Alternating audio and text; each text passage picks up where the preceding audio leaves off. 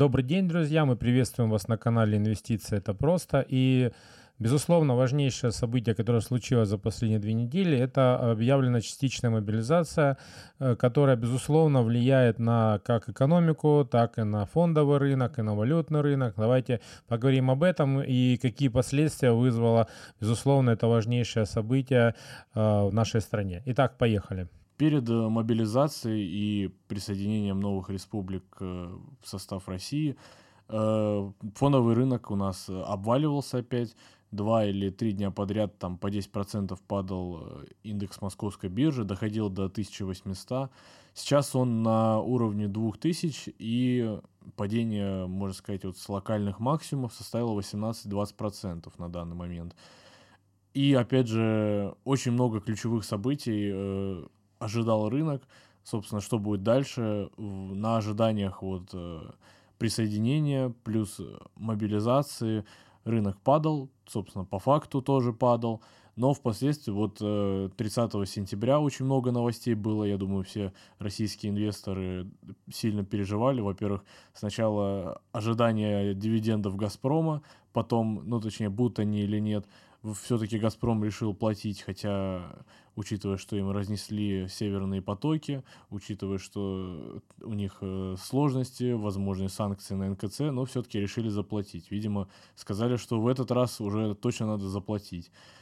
И э, обращение Путина тоже, в котором думали, что, возможно, какие-то новые сигналы для рынка будут э, в сторону падения. Но вот сейчас, э, после такой насыщенной недели, стабилизировалась, э, можно сказать, индекс на двух тысячах. Перестал вроде как падать, но особенно, но пока и расти непонятно, будет ли он или нет. И как, ну, когда, собственно, начнется рост. Это все теперь уже будет, скорее всего, зависеть, ну, как и до этого мы говорили, от э, результатов и от того, как идет специальная военная операция. Ну, а также из тех санкций, которые все э, ждали, это блокировка НКЦ, пока еще не объявили. Но вполне возможно, что объявят, и пока просто они думают, в каком формате это сделать. Поэтому вот э, с этим связан риск тоже с российским рынком, потому что все операции у нас проводятся через НКЦ, и если эти операции не получится проводить, то тогда все наши экспортеры, там Роснефть, Газпром, ну, в общем, весь нефтегаз и весь экспорт, он у нас может вообще встать.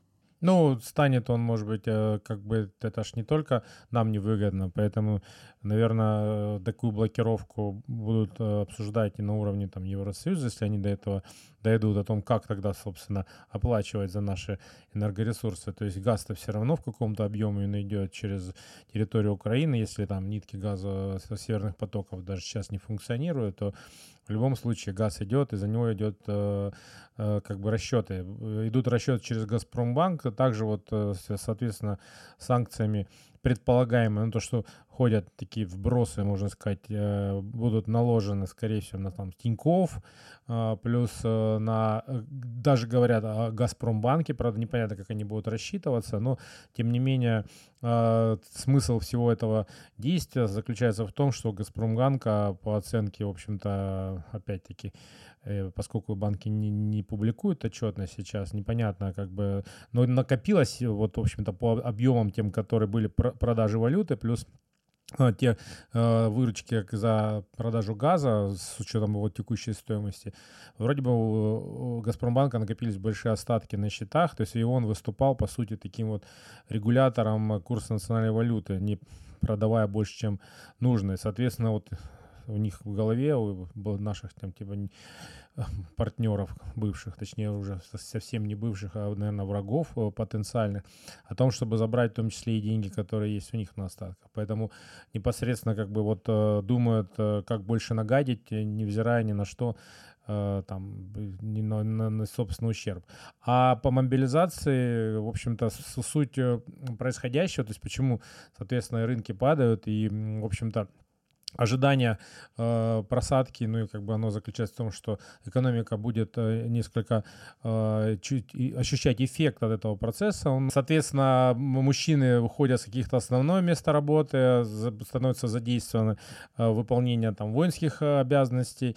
Соответственно, какие-то отрасли экономики, безусловно, получат этот ну, эффект. Соответственно, государство э, для военных целей может использовать там потенциал энергетических компаний, там плюс металла, ну и так далее. То есть если это нужно для, для фронта, соответственно, здесь э, все эти компании подвержены риску тому, что они будут использоваться на нужды государства. Но опять, э, соответственно, это ни на что, ничего, никаким образом не говорит о том, что э, это ну, фактически там как-то повлияет на стоимость их активов, э, потому что мы уже там приводили примеры в прошлых выпусках, что э, при, э, соответственно, проведении каких-то боевых действий, в том числе во время там Великой Отечественной войны, фондовые рынки реагировали совершенно по-разному в сторону как и там большого роста компаний, задействованных, скажем так, в военно-промышленный комплекс, так, соответственно, падение в зависимости от того, как проходила, соответственно, операция, ну или там военные действия, в чью пользу они там завершали завершались успехом или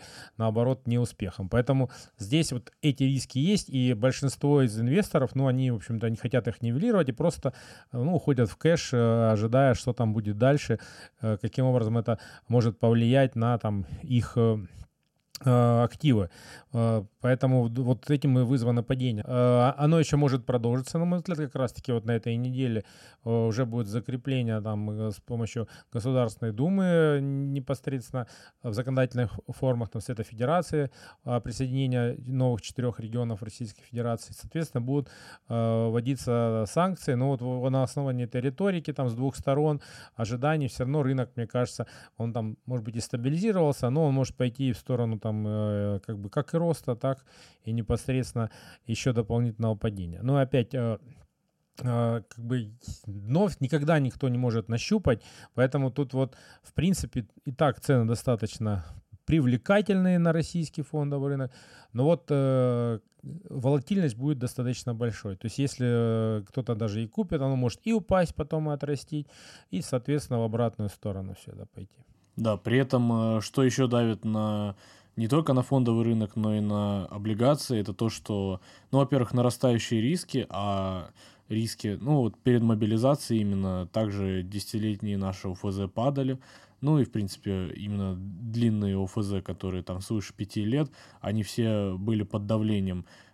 Плюс э, также намекают на то, что вполне возможно начнется повышение ставок у нас для того, чтобы, опять же, бороться с инфляцией и так далее, и так далее. Ну и в целом э, намекают на то, что не только пониж... цикл понижения ставок закончен, но и, возможно, в будущем повышение. Ну, я вот тут соглашусь, что да, действительно, такие тонкие намеки на это есть, но текущая ситуация идет рецессия, то есть, в общем-то, даже вот в России. То есть она у нас очевидна, э, то есть вот, вот тот э, вариант, когда у нас была инфляция за счет, э, ну, продуктовая, за счет там изменения э, девальвации национальной валюты, ну, курсовая разница, то есть сейчас этого эффекта нету, а покупательная способность, она не увеличивается, поэтому в целом такая как бы последние два месяца э, в экономике России есть рецессия, ну вот со, соответственно, повышать ставку Э, пока явно в ближайшие там несколько месяцев никто не собирается, тем более для экономики нужны э, ну, займы, то есть предприятиям нужны займы. Если вот ставку повысят, это будет менее доступные деньги. Поэтому в данном случае э, распродажа ОФЗ, она была больше связана с тем, что, как и акции, все куда-то выходили в кэш. Единственное, непонятно, что с этими деньгами делали. Ну, просто, наверное, на панике просто посидеть в кэше, а потом посмотреть, что получится. Наверное, был вот такой эффект, поскольку, в принципе, вот продать Э, ОФЗ для того, чтобы там купить э, там, под новую ставку, ну, наверное, это не, не текущий вариант. Продать ОФЗ, там, зафиксировать прибыль, э, может быть, да. Но сейчас вот в любом случае относительно ключевой ставки премия, которая есть на рынке, она достаточно привлекательная. То есть длинные УФЗ, они на где-то 10 с лишним процентов, там 10 с половиной, как бы достаточно привлекательный процент, которого там давно еще ну, не было на, на рынке. В общем, ситуация достаточно сложная, но, тем не менее, мне кажется, что 2000 по московской бирже, а учитывая, что «Газпром» все-таки будет платить дивиденды, если посчитать, дивиденды «Газпрома» — это 4% от э, московского индекса сейчас. Ну, а также из-за того, что «Газпром» выплатит дивиденды, там будет гэп, скорее всего, больше, чем на эти дивиденды.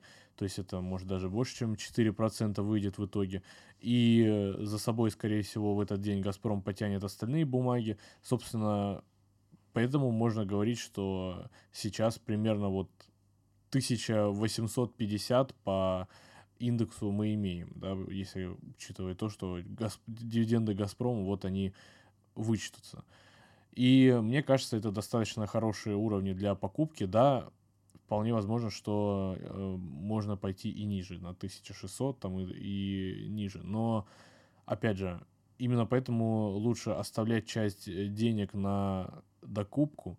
Как бы если вот э, мы все-таки пойдем на 1600, что, конечно, с одной стороны вероятно, а с другой стороны тоже как-то, ну, вроде это уровень ниже даже, чем в 2007 году был, и с того момента уже и валюта девальвировалась, и все, но на панике может быть, конечно, все что угодно. Вот э, как э, лично в моем портфеле я уже вот на 50% закупил э, российские акции, и вторые 50% э, средств я оставил на то, чтобы либо докупиться ниже, либо если уже все наладится и будет устойчивая какая-то понятная ситуация, тогда уже докупить на все оставшиеся деньги – чтобы исключить э, вот э, именно такую сильную просадку в моменте по всему портфелю. Но, опять же, надо быть готовым ко всему, что вполне возможно даже после 1800 и там докупки можно пойти еще ниже. Поэтому, если вы вот готовы пережить там минус 20 по портфелю своему в теории, то тогда, мне кажется, хорошие уровни. Там Сбербанк 110, ВТБ полторы копейки, при том, что на дне 2008 года ВТБ стоил 2 копейки. Поэтому вот из конкретно какие бумаги я закупил, это Сбербанк, ВТБ, Яндекс, Новатэк, Сегежа, ВКонтакте, Ozon, Fix Price и Полиметалл. Я выбирал как можно меньше экспортеров, как раз таки из-за того, что возможны проблемы с НКЦ, также из-за санкций, эмбарго и так далее. В принципе, Э, там гораздо больше неопределенности, чем, на, чем в акциях, которые больше именно на внутренний рынок ориентированы. Поэтому вот, собственно, сейчас э, уже на 50% я зашел в акции. Ну и дополнительно, чтобы завершить э, тему такой с мобилизацией, хочу с частичной мобилизацией, хочу сказать, что в целом ожидается в ближайшие годы просадка дефицит бюджета, то есть он будет явно дефицитный, поскольку военные расходы, они требуют дополнительных, как бы, ну, они просто увеличивают э, объемы трат э, из бюджета, плюс дополнительно 4 новых региона, они, безусловно, потребуют, кроме как э, на проведение военной операции, плюс еще поддержку инфраструктуры, восстановление на инфраструктуру, это все дополнительные затраты. Соответственно, это также будет влиять на общую ситуацию в экономике, но опять э, э, дефицит у нас ну, просто не он не был дефицитом уже достаточно э, долгое время, поэтому для Российской Федерации это как бы там сейчас вот они значит, планирует 2-3%, там дефицит, э, если с учетом того, что в Америке он 100%, в общем-то, там э, все страны Евросоюза живут в долг, для нас это вообще не критично.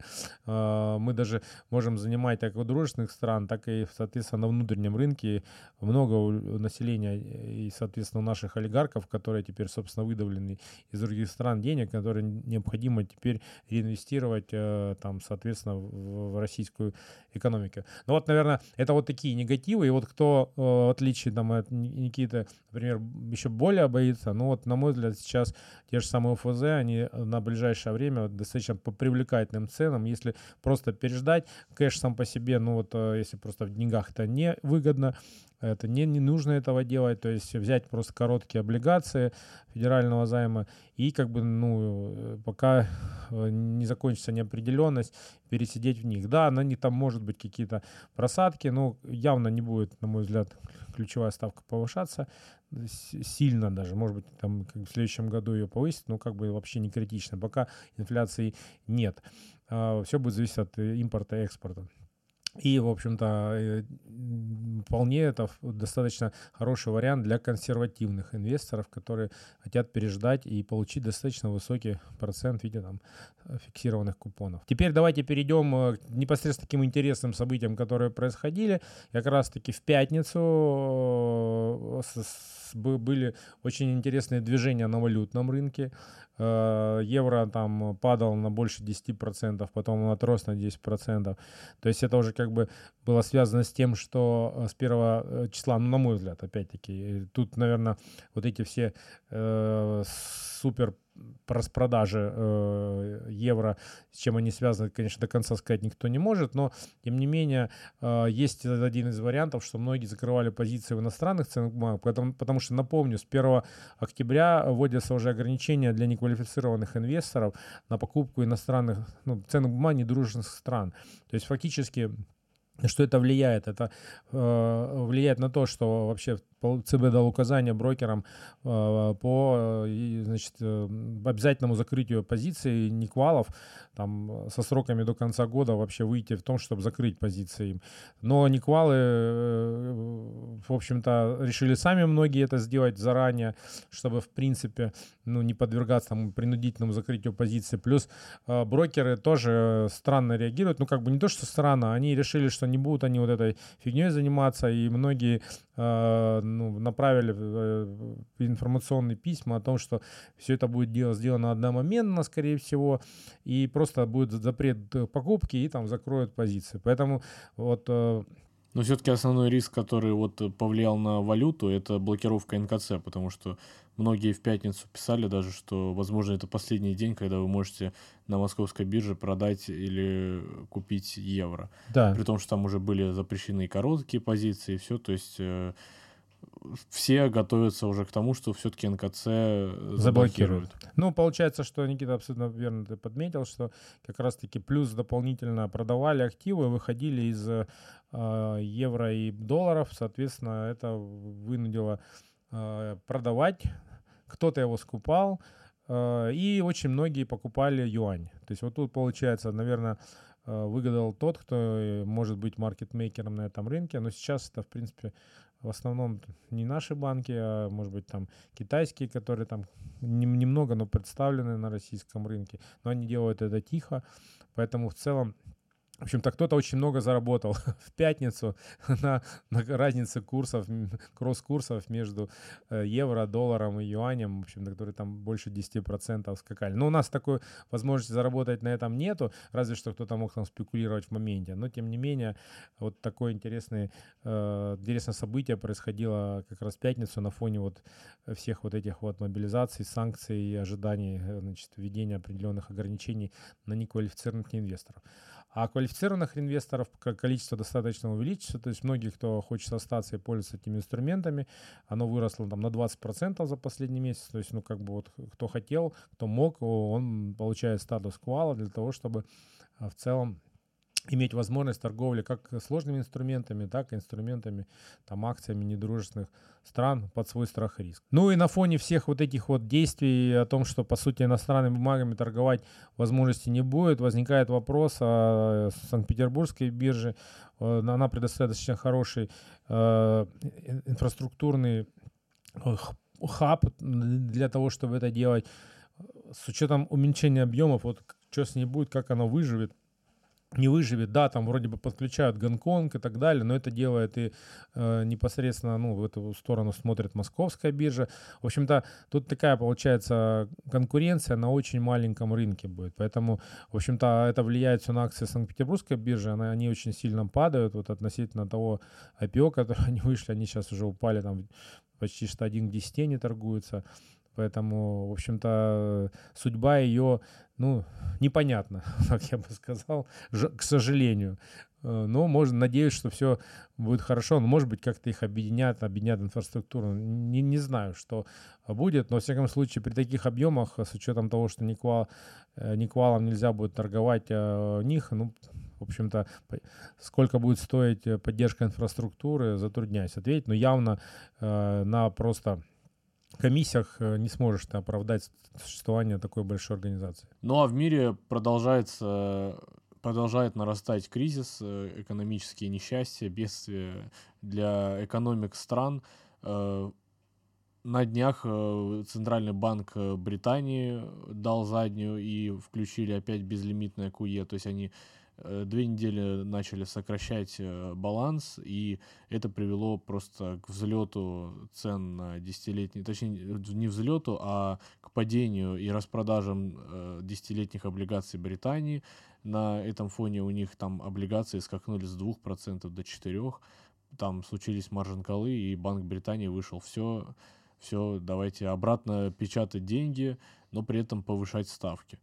И уже даже вот э, то ли сегодня, то ли вчера выходила новость о том, что сейчас э, хотят э, за две недели уже вотум о недоверии Лист Трасс, то есть э, еще меньше Бориса, она может продержаться вообще. И, собственно, все это влияет и на валюту. На этом фоне фунт там уже 1,1 по сравнению к доллару, при том, что, опять же, фунт всегда был дороже доллара, и там 2 он был, а сейчас 1,1. Евро, опять же, ниже доллара, потому что Доллар продолжает расти на фоне того, что экономика США сейчас гораздо сильнее выглядит, чем европейская экономика за счет энергетического кризиса и так далее, потому что у Европы нет своих энергоресурсов, они из России брали, а у США они есть. Вот. Э, ну и плюс э, разница процентных ставок, то есть в Европе там в среднем до сих пор эта ставка в каких-то странах 0, в каких-то там 1-2%, а в Америке она уже там под 4.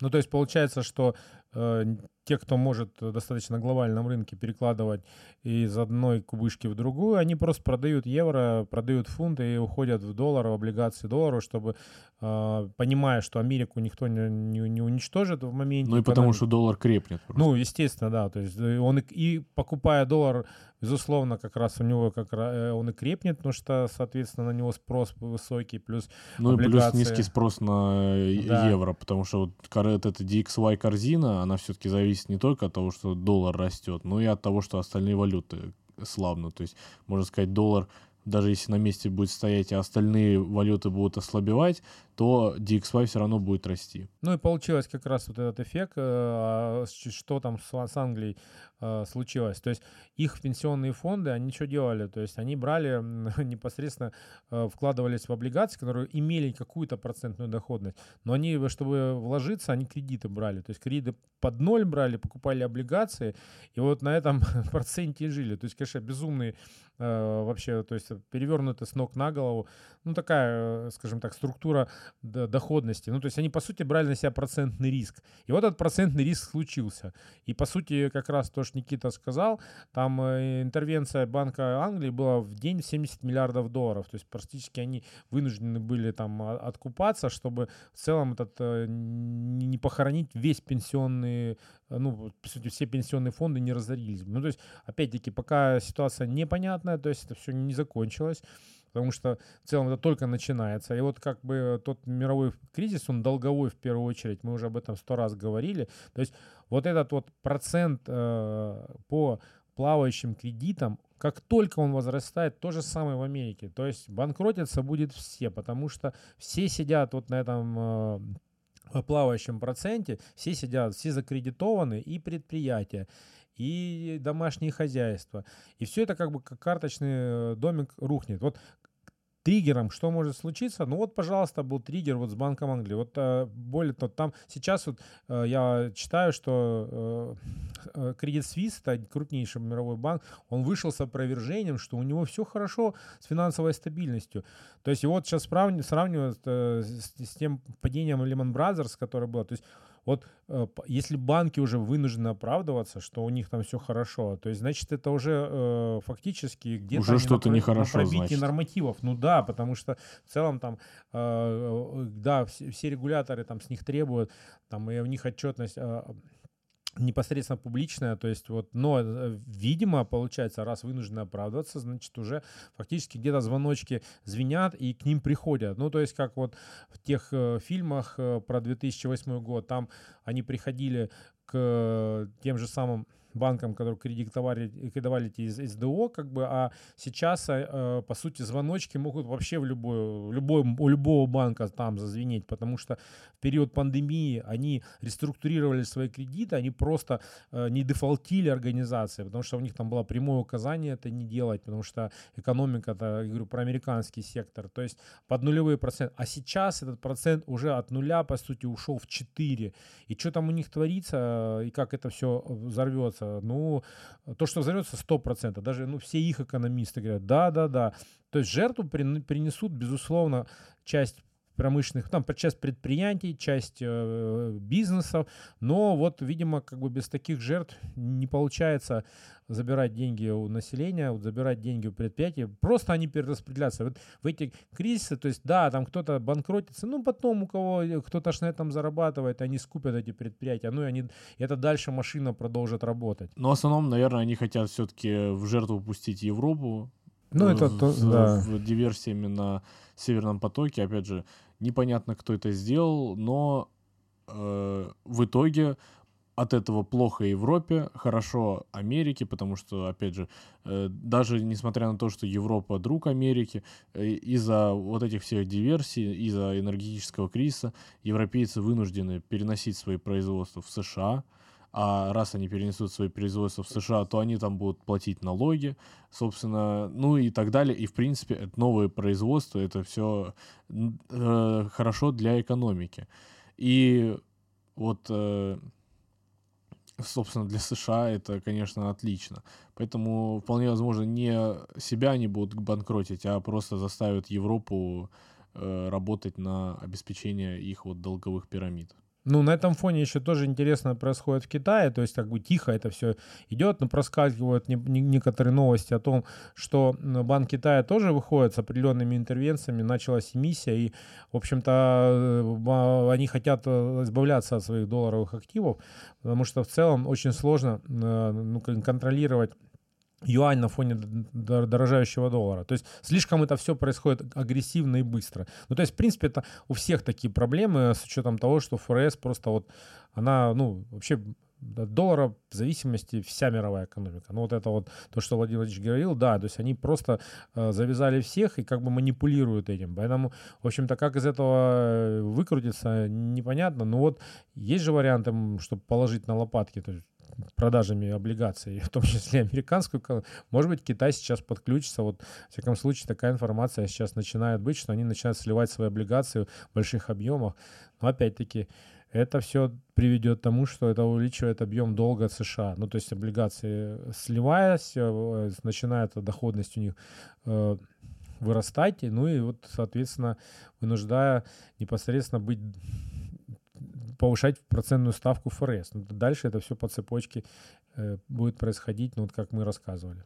Ну и напоследок давайте поговорим о ценах на сырьевые товары, потому что это важно, это как бы нефть, газ, золото, алюминий, металлы. Ну вот э, поскольку для нас это существенно составляющая нашего дохода в бюджета, ну и в целом ВВП страны, ну и она влияет на мировой кризис, финансовый кризис, энергетический кризис, который сейчас развивается. Цены на энергоресурсы сейчас в основном зависят, ну не в основном, а полностью зависят от политики. То есть э, вот, пожалуйста, сейчас аварии, точнее взрывы на Северном потоке, они приводят к тому, что газ продолжает расти, и, э, скорее всего, газ продолжит расти, потому что сказали, что очень тяжело восстановить э, вот то, что сейчас случилось, сколько газа улетело, то есть это большие потери для «Газпрома», опять же, что э, могло говорить о том, чтобы они вроде лучше не надо платить дивиденды из-за того, что риски такие, но вот решили выплатить все-таки. И до полугода там вроде восстановления этих труб всех. То есть скорее всего, вот э, на зиму вот то, что у европейцев есть, им нужно вот из этого газа исходить. А новый газ будет, наверное, по адски высоким ценам, потому что, опять же, и так дефицитный товар был дорогой, а сейчас э, дефицит э, еще сильнее увеличился. По нефти то же самое. Если они хотят сейчас вводить потолок э, цен, это приведет к росту нефти, опять же, потому что, ну, если этот потолок будет неадекватный, продавать мы эту нефть им не будем, мы ее будем продавать кому-нибудь другому, а этот кто-то другой уже будет перепродавать ее в Европу. И поэтому э, это все, естественно, повысит цену на нефть. Плюс э, США надо будет пополнять свои стратегические резервы. Э, Байден вот заявлял вроде, что когда вот нефть будет по 80, мы будем пополнять стратегические резервы. Сейчас нефть 90. Поэтому временно вот так нефть охладилась, но опять же это все временно, а Э, потом, сейчас, когда нефть понадобится, плюс зима, отопительный сезон, все придется заново наращивать, и цена опять пойдет вверх, скорее всего. Что, естественно, будет э, плюсом для нашей экономики и наших сырьевиков, и наших нефтегазовых доходов. Ну, уже газовые, они, конечно, поменьше, наверное, будут за счет э, вот этих всех диверсий. Но все равно э, вот опять же все вот эти рекорды, которые в этом году ставились, что Газпромом, что остальными компаниями, это все стало возможно за счет энергетического кризиса, а не за счет того, что они стали как-то там лучше работать. Ну, при этом, при всем, э, э, если говорить о защитных активах, такой как золото, в данном случае оно показывает э, то, что в целом оно не совсем защитное, оно упало там 1800 на 1600, то есть как бы показывает... Да такие... даже вообще с 2000 оно упало почти. Ну, оно на 1800-1850 долго болталось, можно сказать. Да, 2000 было на максимум, но в целом э, показывает о том, что э, сейчас э, даже вот в золото никто не лезет, больше в облигации, там эти американские э, выгоднее купить, там э, пересидеть в них и дальше, может быть, уже посмотреть, потому ну, что... Ну вот все из-за того, что считается, что американские облигации, они надежнее золота, и когда, собственно, не нужны даже американские облигации, а золото на втором месте после них, то, естественно, и золото никому не нужно. Ну а когда понадобятся американские облигации, пойдет, собственно, и в золото поток. А учитывая, что все-таки рано или поздно эти доходности все развернутся, потому что 4 это уже экстремально много, там ипотека уже под 7, при том, что в кризис 2008 года там 6,5 максимум было, э, или 6 и 8, что-то вроде такое. И тогда уже никто не, не хотел брать ипотеку, это был полный крах, а сейчас они даже выше того уровня. И явно ФРС скорее всего, тоже должно дать заднюю и сказать, все, там, опять выкупаем, и доходности пойдут вниз. И золото на этом фоне тоже должно отыграть, э, возможно, даже до 2000, а возможно и там 2200, например. Ну да. А в ожидании, то есть энергетические вот эти цены на товары еще что делают? Они, в принципе, гасят производство. То есть вот европейское, мы говорили, производство падает. То есть и, если чуть-чуть еще, но не в моменте угасает, а это все по поэтапно происходит. То есть мы, многие там предприятия на грани там банкротства, туристический сектор, ну, за высокой цены на, на электроэнергию, на энергию вообще в целом. И на что это влияет? На металлы влияет. То есть все ожидают рецессию, но тут как раз таки что это, падение производства, падение экономики. Соответственно, металла меньше нужно будет, меньше будет строить. Ну, то, чем только поэтому цены на металлы падают. То есть как бы тут на самом деле ситуация не очень такая позитивная, мировая. То есть там, да, э, вот чем хорошо Российская Федерация, уже у нас есть разные группы товара, в том числе энерги, энергетические там как бы товары, они в целом будут всегда востребованы, насколько, в принципе, это такой сектор, который нужен всегда нужно э, там, производство и обогрев и, и так далее зерно вот удобрения это тоже это продукты питания люди будут есть всегда. Это тоже такой стратегический мировой э, ресурс, который будет востребован.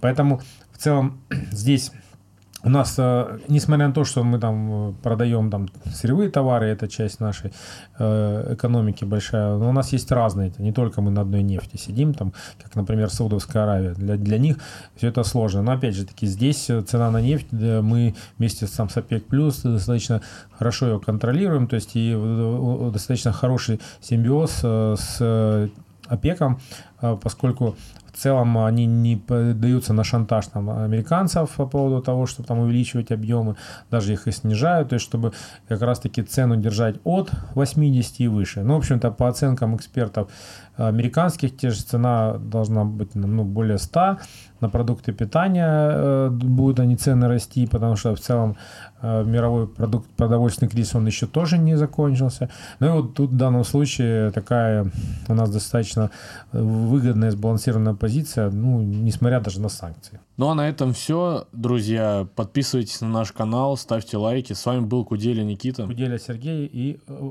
хорошей вам погоды.